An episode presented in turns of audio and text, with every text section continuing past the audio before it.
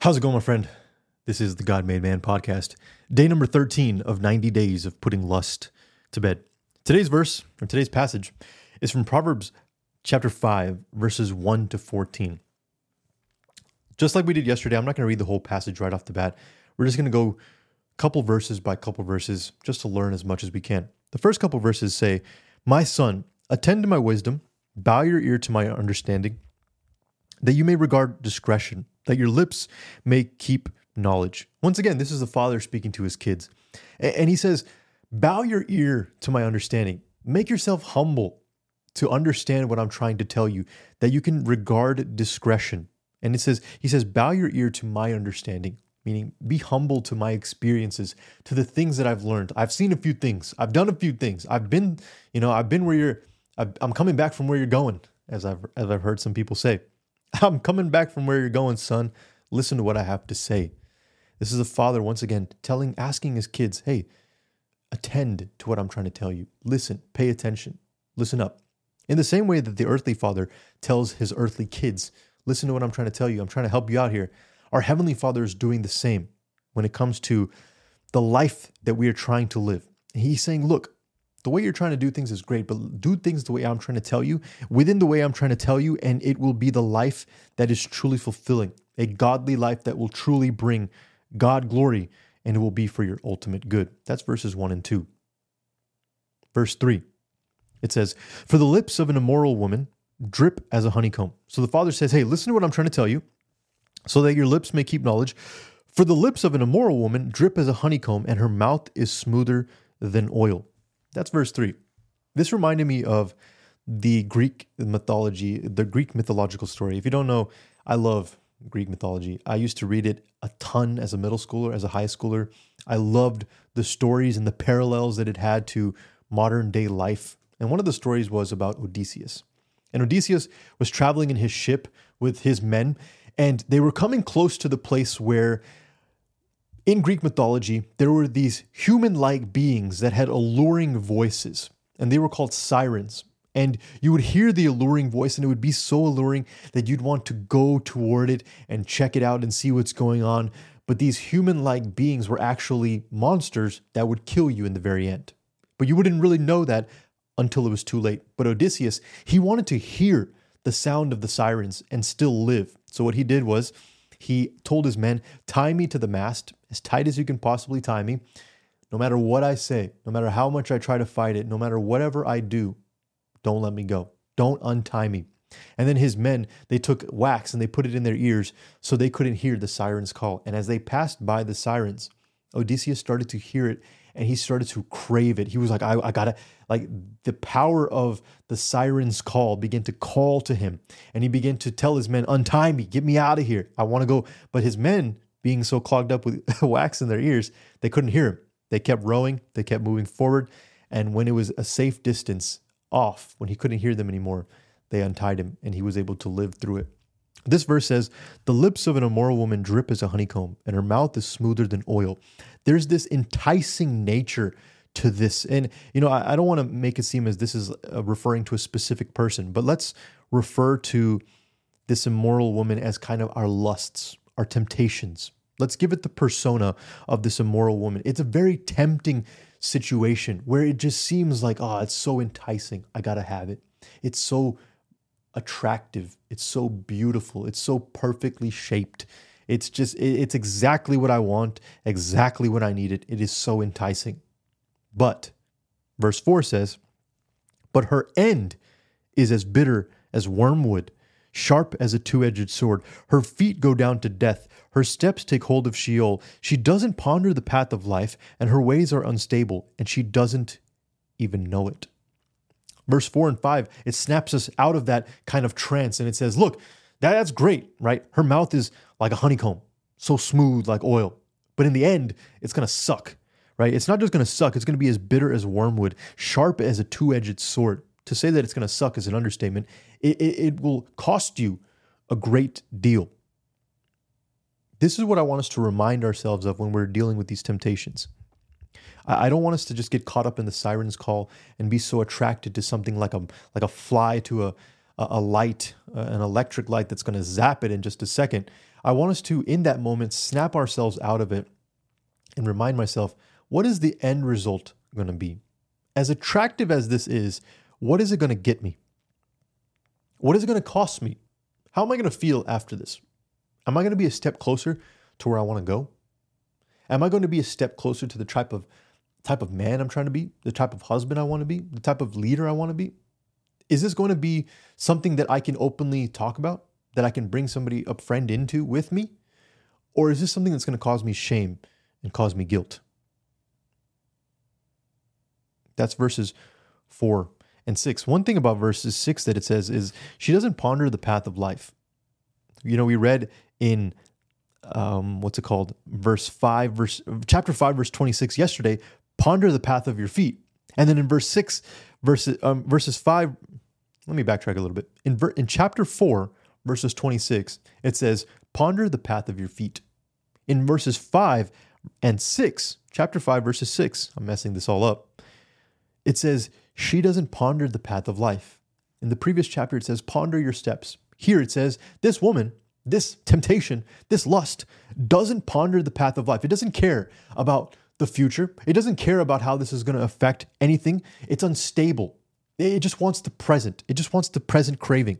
And it doesn't even know that it's unstable. Verse 8, it says, Remove your way far from her. Don't even go to the door of her house.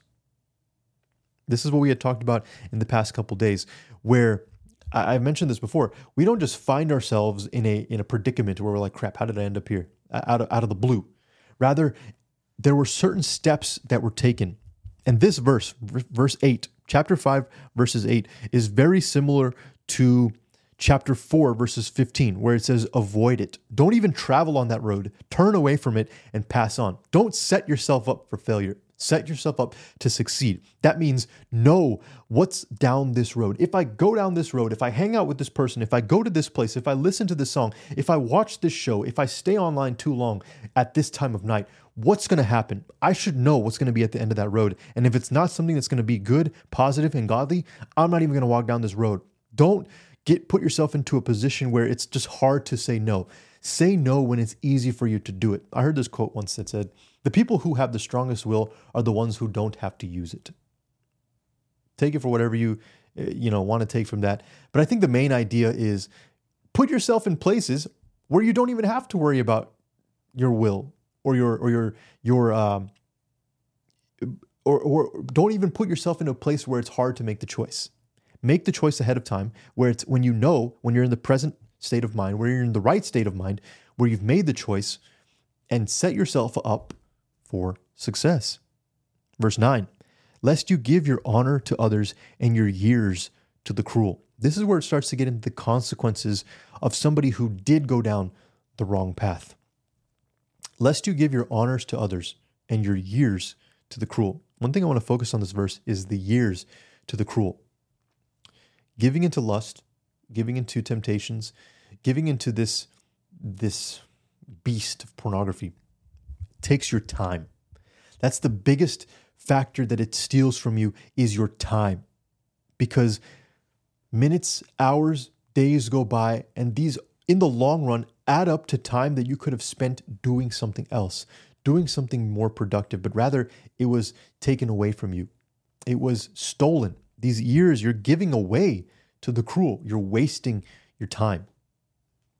Verse 10 goes in, it continues lest strangers be filled with your wealth and your labors go to the house of a stranger and you mourn at last when your flesh and body are consumed and you have said before we even jump to verse 12 let's stop there lest strangers be filled with your wealth and labors and your labors go to the house of a stranger and you mourn at last when your flesh and body are consumed i've heard different interpretations about this but I think the reader is speaking from some level of experience, or he's seen it where a man chose to go down this path of adultery, of chasing another woman that might not, that wasn't his wife.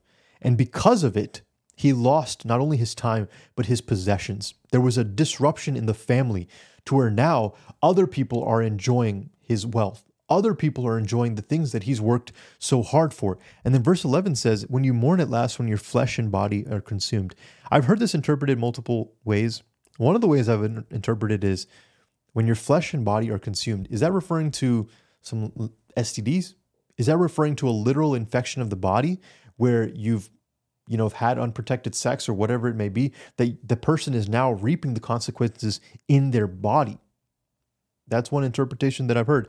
Or it could be in a spiritual sense as well, where our flesh and our body are consumed, where in our mind we are so consumed with our guilt and shame about the actions that we have committed. Just throwing it out there for for uh, you to hear and to ponder on yourself. Verse 12 and 13 it says, and and then you're going to say, "How I have hated instruction; my heart despised reproof.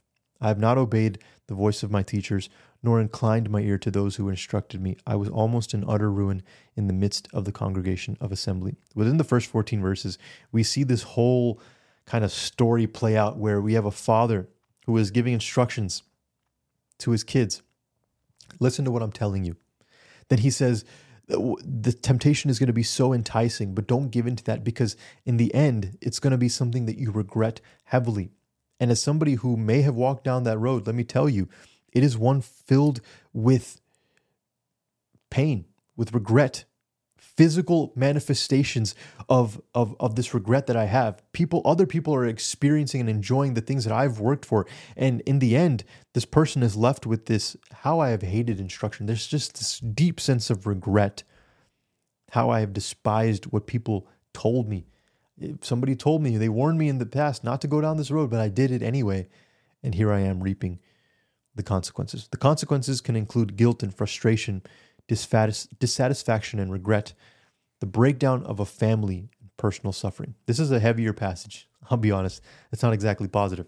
This is a heavy one, but I think it's something that we have to be aware of. When we're dealing with our struggles, when we're dealing with our temptations, when we're dealing with these things that seem so strong in our life, what has helped me in the past has been reminding myself of what's going to happen in the end if I give in if I give into this, and not just for today, not just the, the sense of regret and shame that I might feel today, but rather in the future, the man that I am becoming, is that going to be somebody that I'm proud of?